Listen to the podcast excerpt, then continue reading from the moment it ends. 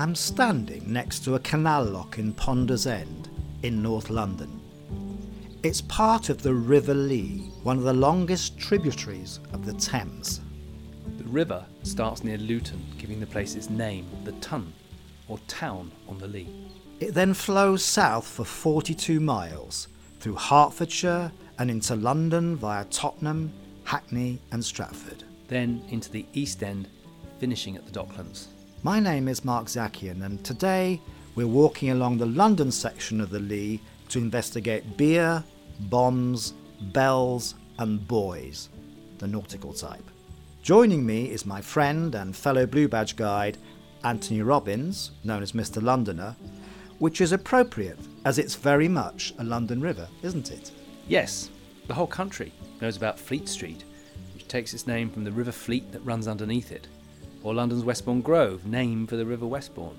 But the Lee is the East Enders River, and River Lee is Cockney rhyming slang for tea. The river divides into many channels and canals and often disappears up little byways, literally lost up a creek. The Elizabethan poet Edmund Spenser wrote about the wanton Lee that oft doth lose his way. So, five centuries ago, the Lee was confusing travellers with its twisting, splitting course. It's definitely mercurial, sometimes bucolic, with herons and seals, a hungry pike gobbling up an unfortunate duck. But it's best known for its industrial history. London's overflowing horse manure was brought out of the city here on barges to fertilise the fields. There was gunpowder making, town gas, and sewage runoff, making this one of the most polluted rivers in the country. It's London's dirty little secret river.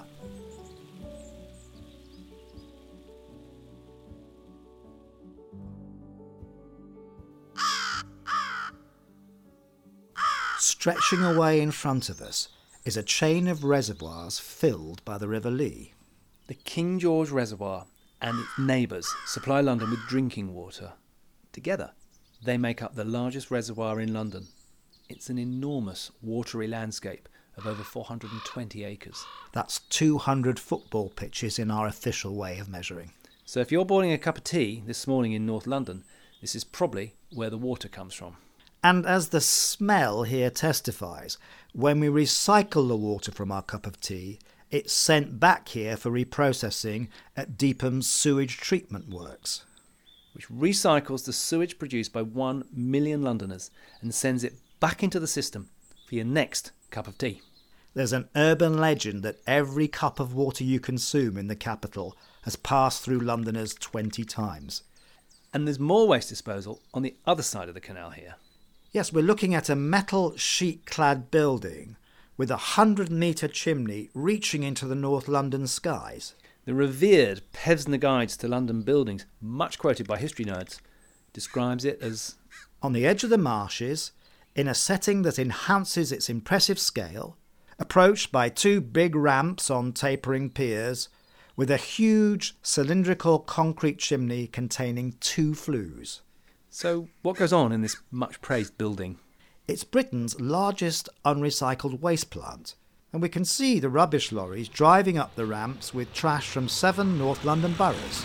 The waste is converted into electricity, enough to power 24,000 households. I can see a bin lorry from my manor Hackney going up there now.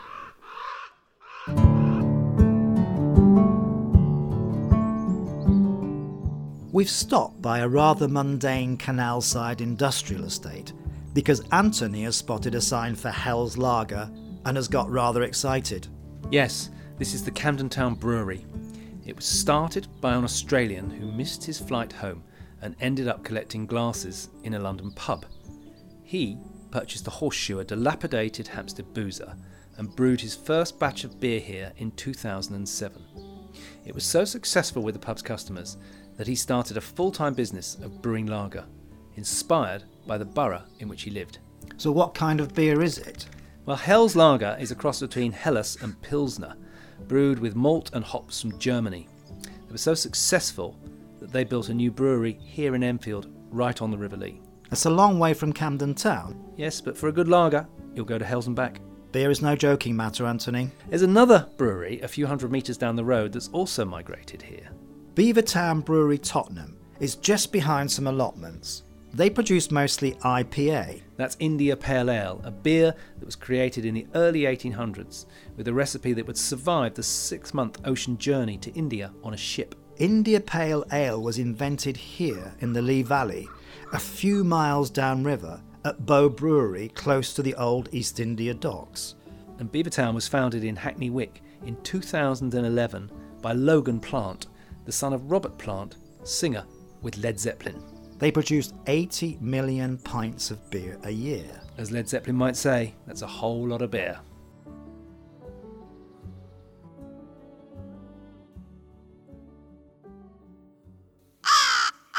We've moved half a mile downriver and a canal side at Tottenham Marshes.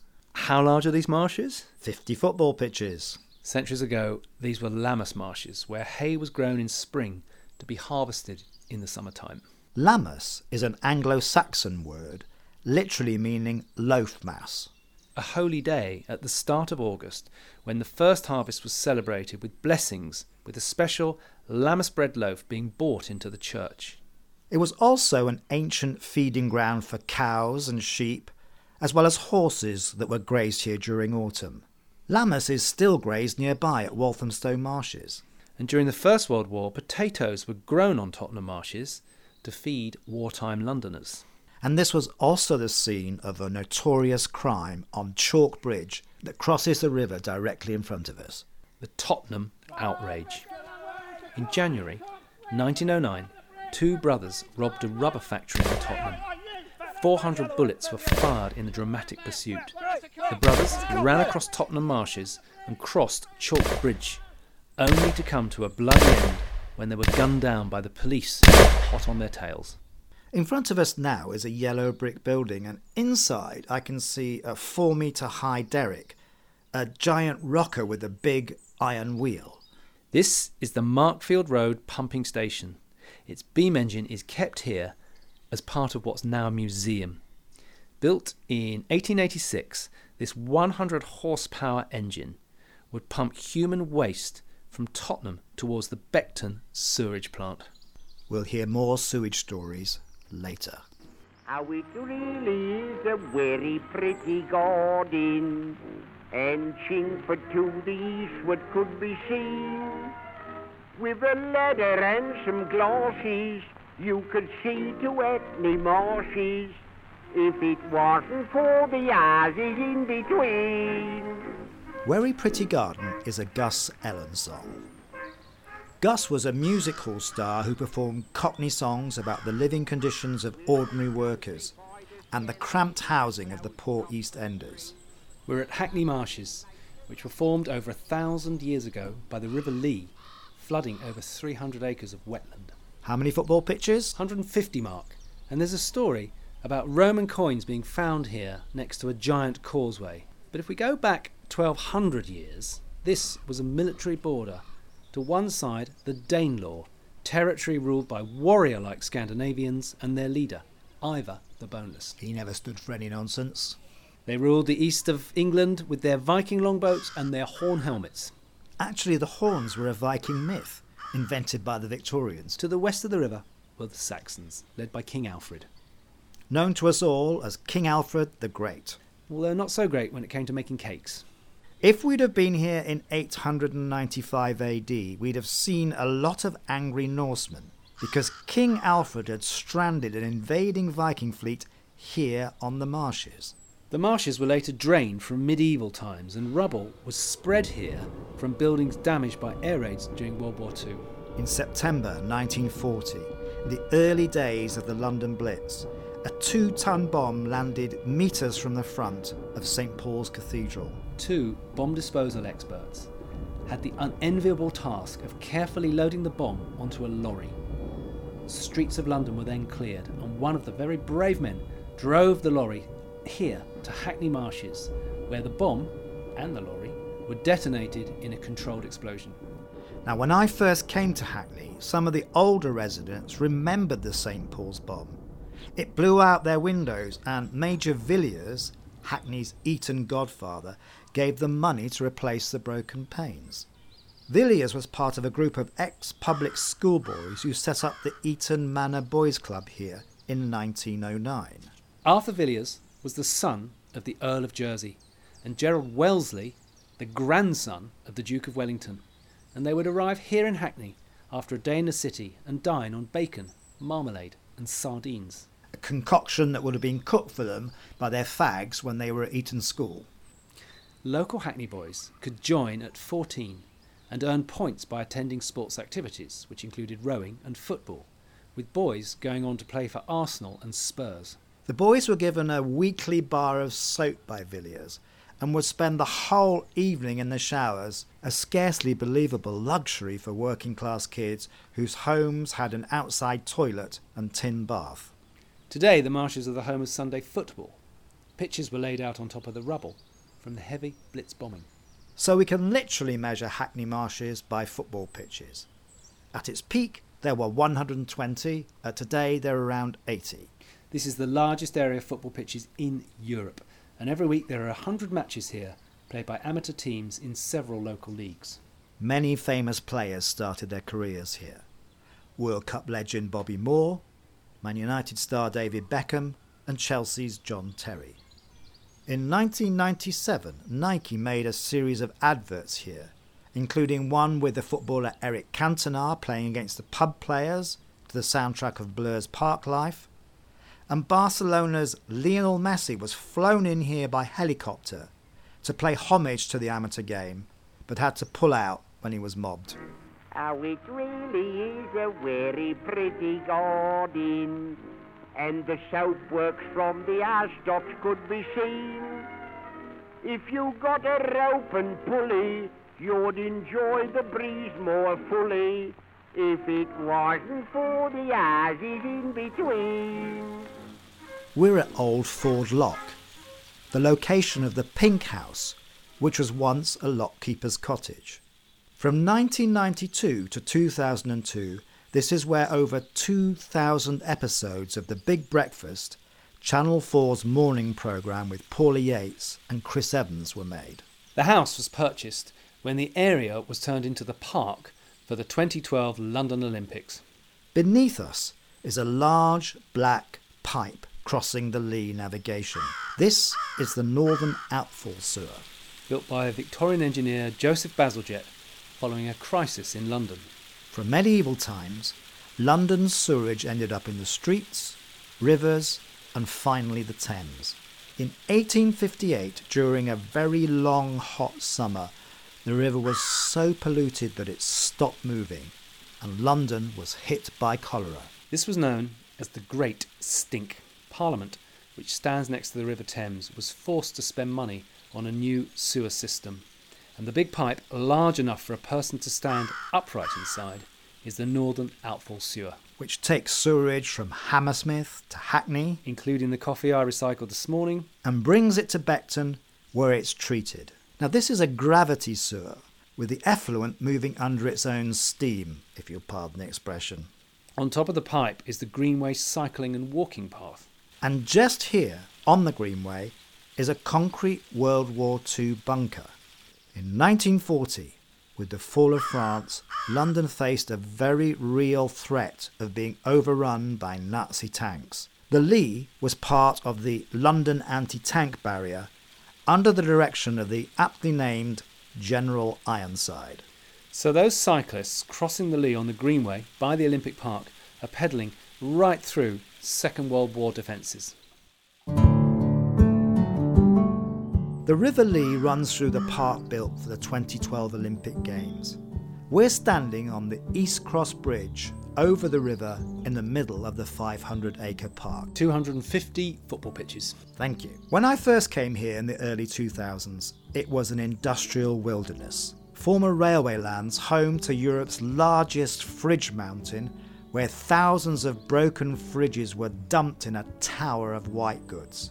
There were dozens of dodgy looking buildings guarded by ferocious dogs called Jaws or Arnie. The place was filled with cars that had disappeared from the streets of London and were cut and shunted before being sold to unsuspecting punters. That's all gone now. From the bridge, we can see riverbanks with reed beds and coots and swans, wetland park with rushes and wildflowers. The largest urban park built in Britain for over a century is right here on the edge of London's East End. You can travel directly by boat from the Olympic Park in Stratford, East London, to Stratford upon Avon along Britain's canal waterways. At four miles an hour, it would take you 84 hours non stop to complete the journey. As a Shakespeare enthusiast, there's another connection between the Bard and the River Lee. Next to the 2012 stadium is the Bell. Now, this was commissioned and cast for the London Olympics, and it's the largest harmonically tuned bell in the world. So, the largest fridge mountain in the world was replaced by the largest urban park in Britain, which is home to the largest tuned bell in the world. We love a superlative. The bell weighs over 22 tons, and it was rung to mark the start of the London Games. It's inscribed with Caliban's speech from The Tempest Be not afeard, the isle is full of noises. The River Lee runs around the Olympic Stadium on two sides, so we are actually on an island here. But who rings the bell? Well, at the moment, nobody, as there are concerns that doing so would disturb the nearby residents. So it's the largest bell in the world that makes no noise. A bit like the London Stadium when it's full of West Ham fans.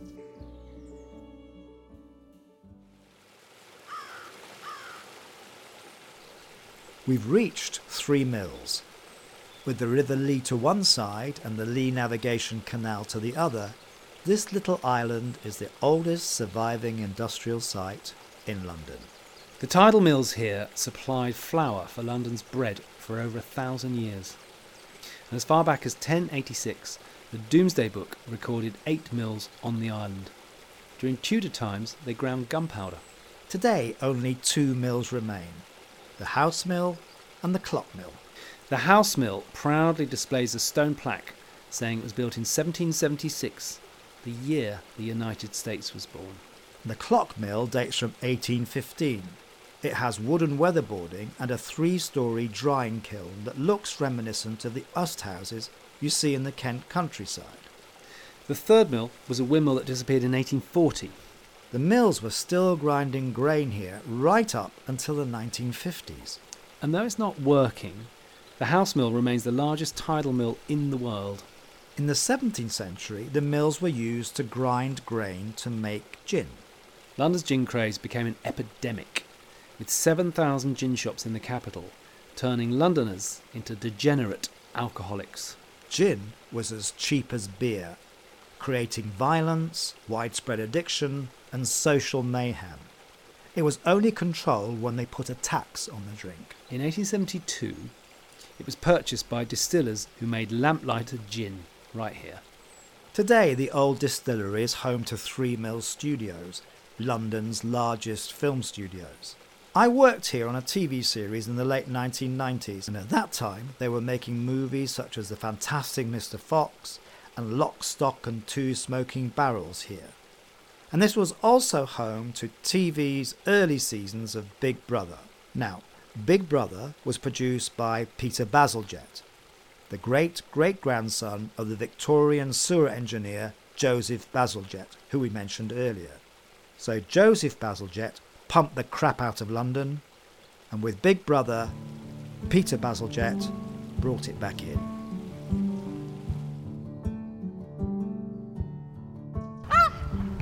We've arrived at another anonymous metal box building next to the river. This is Bywaters, which describes itself as the largest covered materials recovery facility in London. It's where, as responsible recyclers, all of our waste paper, cardboard, plastic, and metals should end up. Every year they recycle 78 million plastic bottles, 12,000 tonnes of cardboard, and 7 million aluminium cans, which take six weeks to recycle. Anthony, how long do you think it would take for an aluminium can to decay naturally? Oh, 25 years? 500 years. An unrecycled baked bean tin will still be hanging around in the year 2500. Opposite the recycling plant is a World War II monument to workers from an industry that's disappeared. The Imperial Gaslight and Coke Company provided gas to 4 million people in London and beyond What, how was this gas made? from coal. But there's no coal mines in the south of England. No, but coal was brought here by river and canal, arriving by barge on the Lee. The coal was burned, giving off methane gas, and that was purified and put into gas holders and then piped into buildings and homes, and it also lit up the streets. Coal gas was used to light the London theatres. In 1817, the Lyceum Theatre in the Strand was the first to illuminate the stage with gaslight. The Imperial Gaslight and Coke Company also supplied gas for hot air balloons. North Sea natural gas put the coal gas industry out of business. But its legacy are the giant iron storage towers. People call them gasometers, but actually they're gas holders. And next to us is Bromley by Bow's fantastic seven cast iron Victorian gas holders. protected buildings, and reminders of our industrial past.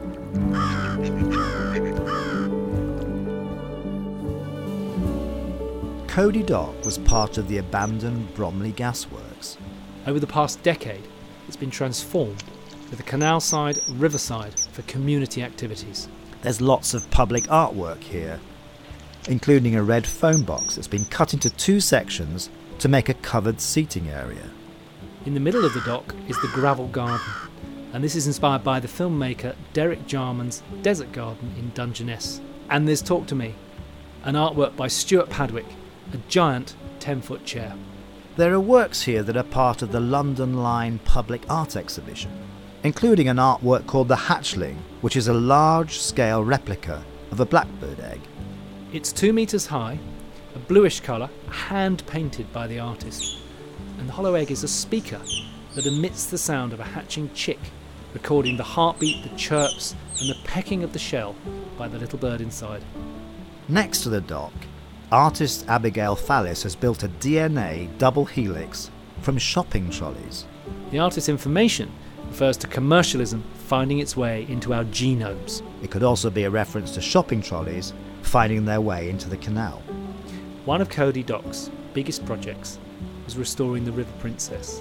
This 35 year old cruiser was built for the River Thames, and 600 volunteers have spent 18 months restoring the boat here on the Lee, and it now offers guided tours of the waterways. And there's a centre for urban beekeeping here, producing honey for the 40,000 bees that live here, as well as a seniors gardening group called Elderflowers. And the volunteers are restoring the dock, built in 1871. It's one of London's only remaining brick lined docks. We've been forced away from the River Lee by a privately owned lorry depot and the Electra business estate, which are blocking the riverfront public access. There's a petition online to open up this last bit of the River Lee that's currently not accessible.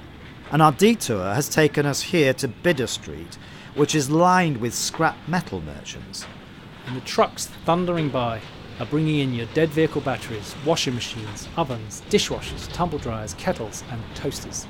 They take nearly any type of metal. but no radioactive materials. So, no good if you want to get rid of your homemade nuclear bomb. And no supermarket trolleys either. Otherwise, the local Tesco's would have its trolleys nicked and bought here overnight. The scrap metal is purchased by weight. Yes, I've just spoken to one dealer who'll buy my 16 year old car with moss growing on the windows for 400 quid. And there's one Victorian pub standing alone, a solitary survivor. This would have once served a thriving community of two up, two down workers' houses. They're all gone. This area, Canning Town, was heavily bombed during the Blitz.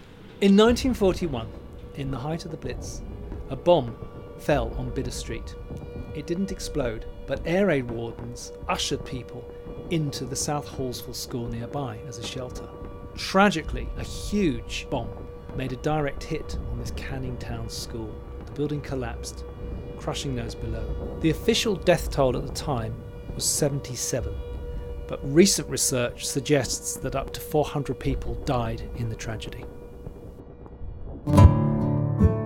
We've crossed the River Lee from Canning Town via a brand new bridge and are standing in a public square on City Island. This mini Manhattan of apartments has risen on the East End skyline during the past five years. This 21st century city is on the Leamouth Peninsula, which was once a wharf in the port of London at Blackwall. Which takes its name from the black poplar trees which grew in the area.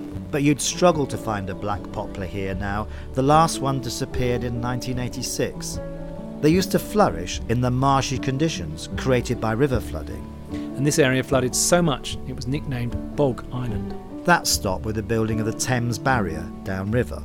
But not surprising, they renamed it from Bog Island when they decided to build two bedroom flats here, costing half a million pounds. The brightly coloured flats surround a piazza that's home to English National Ballet and the London Film School. And this is the first new community here since the 1930s, when local Cockneys were moved out during slum clearance. And the peninsula is where the traditional East End ends. The last vestiges of the old industries include a rusty painted sign for the Thames Ironworks shipyards. In the 1850s, the company produced ironwork for railway engineer Isambard Kingdom Brunel's Royal Albert Bridge, built over the River Tamar in Devon. The company was the largest shipbuilder on the Thames. Its Leviathan workshops built the HMS Warrior, the world's first all iron warship, the largest, fastest, and most heavily armed warship in the world.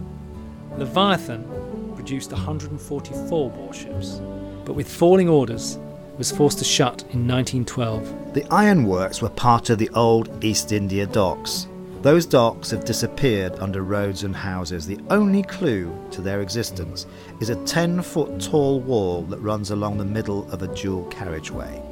Local road names reflect the goods that once unloaded at the docks. Clove Crescent, Nutmeg Lane, Coriander Avenue, Oregano Drive, Rosemary Drive, and Saffron Avenue.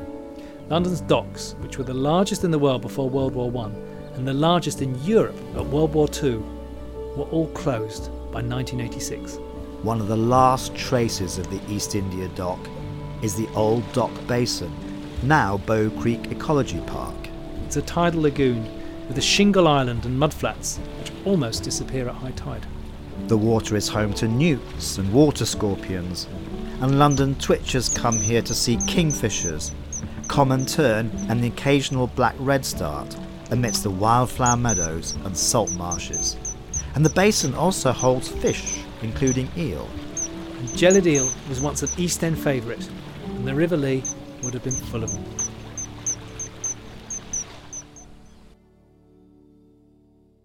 A dockside in the East End is not the most likely location for an American diner.